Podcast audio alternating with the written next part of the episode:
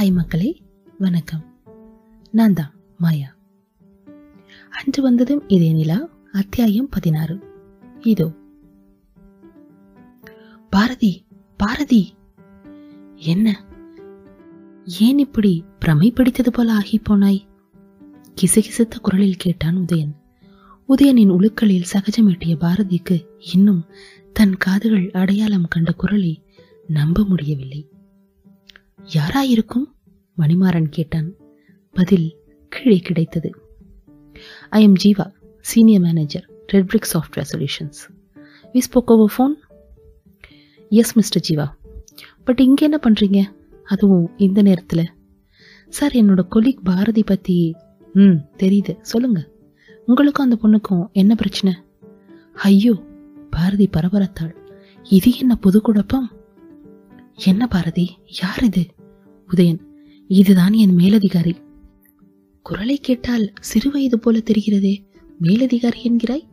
நீங்கள் கூடத்தான் சிறுவயது தளபதியாகவில்லையா? உங்கள் வயதுதான் அவருக்கும் இருக்கும். சொன்னதோடு மீண்டும் காதை கூர்மையாக்கி கேட்கத் தொடங்கினாள். உதயன் அதற்கு மேல் எதுவும் பேசவில்லை. எனக்கும் பாரதிக்கும் பிரச்சனையா? யார் சார் சொன்னா? ஹலோ இன்னைக்கு அந்த பொண்ணுகிட்ட நீங்க என்னமோ கோபமா பிஹேவ் பண்ணிருக்கீங்க. ஐம் ரைட் ஆர் நாட் இன்சு இன்ட்ராகேஷனை ஆரம்பித்தது. அந்த பொண்ணு இன்னைக்கு ஃப்ரெண்ட்ஸோட வெளியே போக வேண்டியது. ஆனால் போகலை. அந்த பொண்ணோட வண்டி புலிக்குகையில் நிற்கிது ம்? என்ன விஷயம் என்பது போல அவர் வாக்கியத்தை நிறுத்தி பார்வையால் ஜீவா மீது தூண்டிலை வீசினார். சார் நான் அந்த பொண்ணோட மேனேஜர் அவங்க வேலையில் ஒரு சின்ன குறை அதை கண்டிச்சேன். அது சாதாரணமாக எல்லா ஆஃபீஸ்லேயும் நடக்கிற ஒரு விஷயம். ஆனால் எல்லாரும் இப்படி கோபிச்சுக்கிட்டு பீச்சுக்கு வர மாட்டாங்க சார். இழுத்தார் இன்ஸ்பெக்டர். பாரதி கண்டிப்பா தப்பான முடிவெடுக்க இங்க வந்திருக்க மாட்டா. அவளை பத்தி எனக்கு நல்லா தெரியும். அவளுக்கு மகாபலிபுரம் மேல ஒரு தீராத காதல். அடிக்கடி இங்க வருவா. அதை சொல்லும் பொழுது ஜீவாவின் குரலில் தென்பட்டது எரிச்சலா இல்லை வேறு ஏதாவது உணர்ச்சியா என்று கண்டுகொள்ள முடியவில்லை. மனசு கஷ்டம்னாலும் இங்க வருவா சந்தோஷம் ஆனாலும் இங்க வருவா. மற்றபடி அந்த பொண்ணு ஒன்றும் கோடை இல்லை மிஸ்டர் முத்துராஜ். ரொம்ப திறமையான பொண்ணு தைரியமான பொண்ணு ஸ்மார்ட்டான பொண்ணு சார் அவ. ம் என்ன சார் மாட்டிக்கிட்டதால ரொம்ப சப்போர்ட்டிவாக பேசுகிறீங்களா அப்படி இல்லை. அவள் இங்கே வர்றது ஒன்றும் புதுசு இல்லைன்னு சொல்கிறேன் அங்கே வாட்ச்மேன் கிட்ட கூட கேட்டு பாருங்க அவருக்கு நல்லா தெரியும். அது எப்படி இவனுக்கு தெரிந்தது? விழித்தாள் பாரதி. அது எப்படி உங்களுக்கு தெரியும் மிஸ்டர் ஜீவா? முத்துராஜ் லத்தியை தரையில் தட்டி கொண்டே கேட்டார். ஆஃபீஸில் சொல்லும் சொல்லும்போது கேட்டிருக்கேன் சார் சாதாரணமாக சொன்னான். பொய் பொய் நான் இதை பத்தி யாருக்கிட்டையும் சொன்னதே இல்லை. பாரதி இங்கே பரபரத்தாள். பிறகு எப்படி அவனுக்கு தெரியும்? உதயனின் கேள்வியில் சந்தேகம் துணித்தது அதான் எனக்கும் தெரியல. சரி மிஸ்டர் ஜீவா இப்ப நீங்க இங்க என்ன பண்றீங்க? சார் அந்த பொண்ணு என்னோட கொலீகு. என்ன ஏதுன்னு தெரியாம எப்படி சார் தூக்கம் வரும்?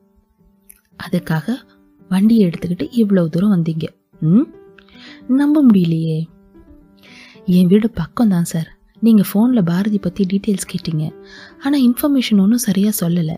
அதனால நான் ஃப்ரெண்டுக்கு ஃபோன் பண்ணேன். அவங்க தான் சொன்னாங்க அவங்க பாரதி ஃபோனுக்கு ட்ரை பண்ணதாகவும் ஏதோ ஏட்டு ஃபோன் எடுத்ததாகவும்.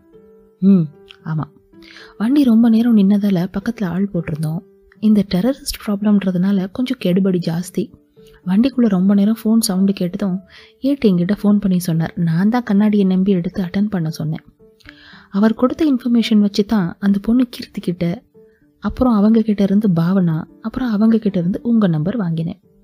அப்புறம் அவங்க கிட்ட இருந்து தான் இன்னைக்கு நீங்க சண்டை போட்ட இன்ஃபர்மேஷனும் கிடைச்சது. சார் ப்ளீஸ் நாங்க சண்டை போடல. அதை கவனிக்காத மாதிரி தொடர்ந்தார் முத்துராஜ். அந்த பொண்ணோட பேரண்ட்ஸ் இங்க இல்லையாமே? அப்படியா? ஆமா கொடைக்கானலில் இருக்காங்க. ம் இந்த பொண்ணு தனியாவா இருக்கு?